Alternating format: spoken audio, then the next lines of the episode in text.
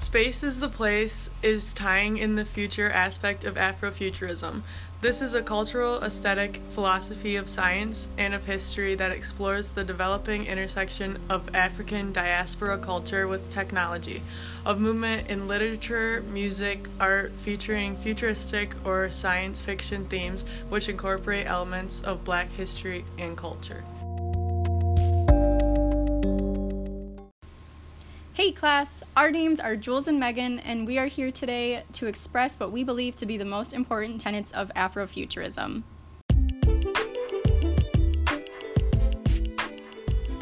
While there are many other important tenets of Afrofuturism, I strongly believe African diaspora is one of the most important tenets among the topic of Afrofuturism because it adds more to the ideas and importance of Afrofuturism it expands African culture and cosmologies, ontologies, and epistemologies, brings together creation, structure, knowledge, and how the world around us is ordered.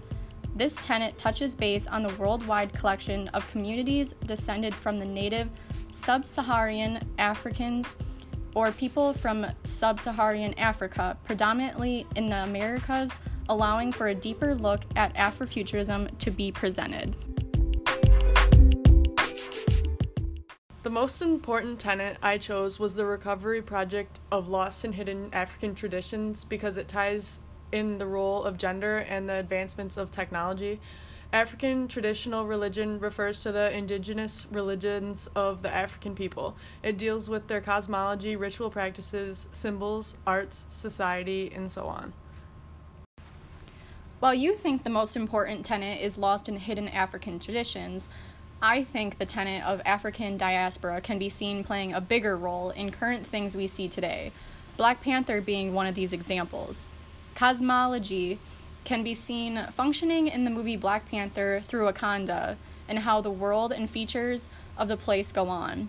Wakanda is framed as a direct response to stereotypes that Africa is underdeveloped, when in the movie it is revealed to be quite the opposite in most ways. Wakanda is the fictional country located in sub Saharan Africa where a massive meteorite made up of sound absorbing element vibranium crashed, allowing for vibranium to play a huge part in the way it can be so successful with all it does.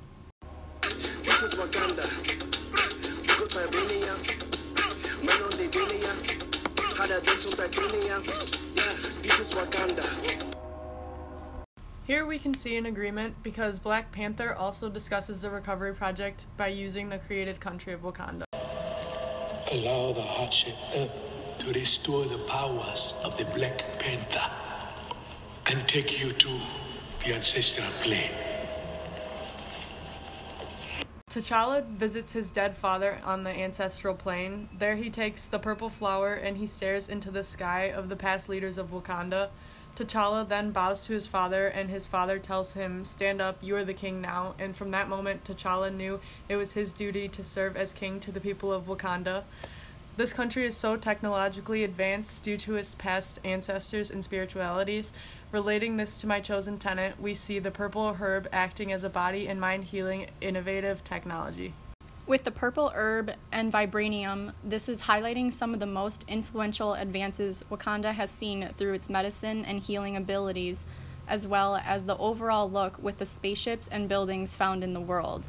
African diaspora cosmologies can be seen. Wakanda portrays a future where people of color use technology to become leaders of their worlds relating to Afrofuturism with the science fiction themes incorporating at various parts in the film.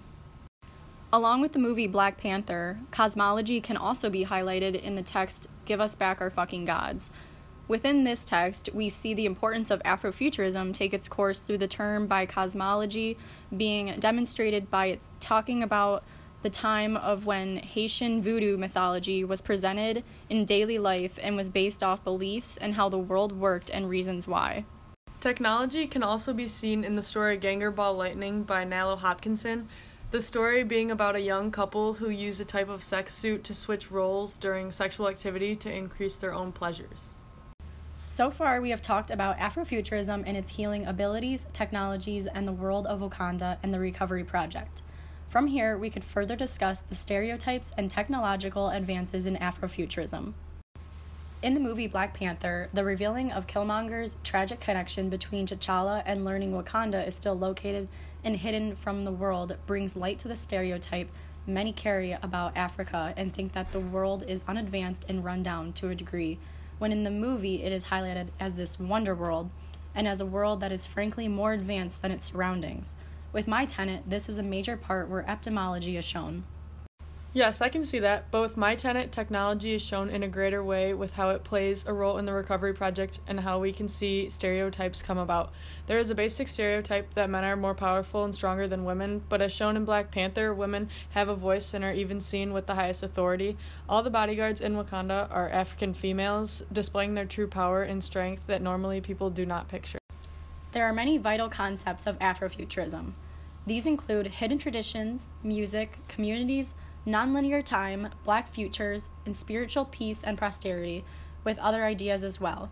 Among these concepts also falls African diaspora, cosmology, epistemology, and ontology, which I believe plays a significant role, if not the most significant role, in Afrofuturism due to its ability to reclaim black identity through art, culture, and political resistance through any form that is shown.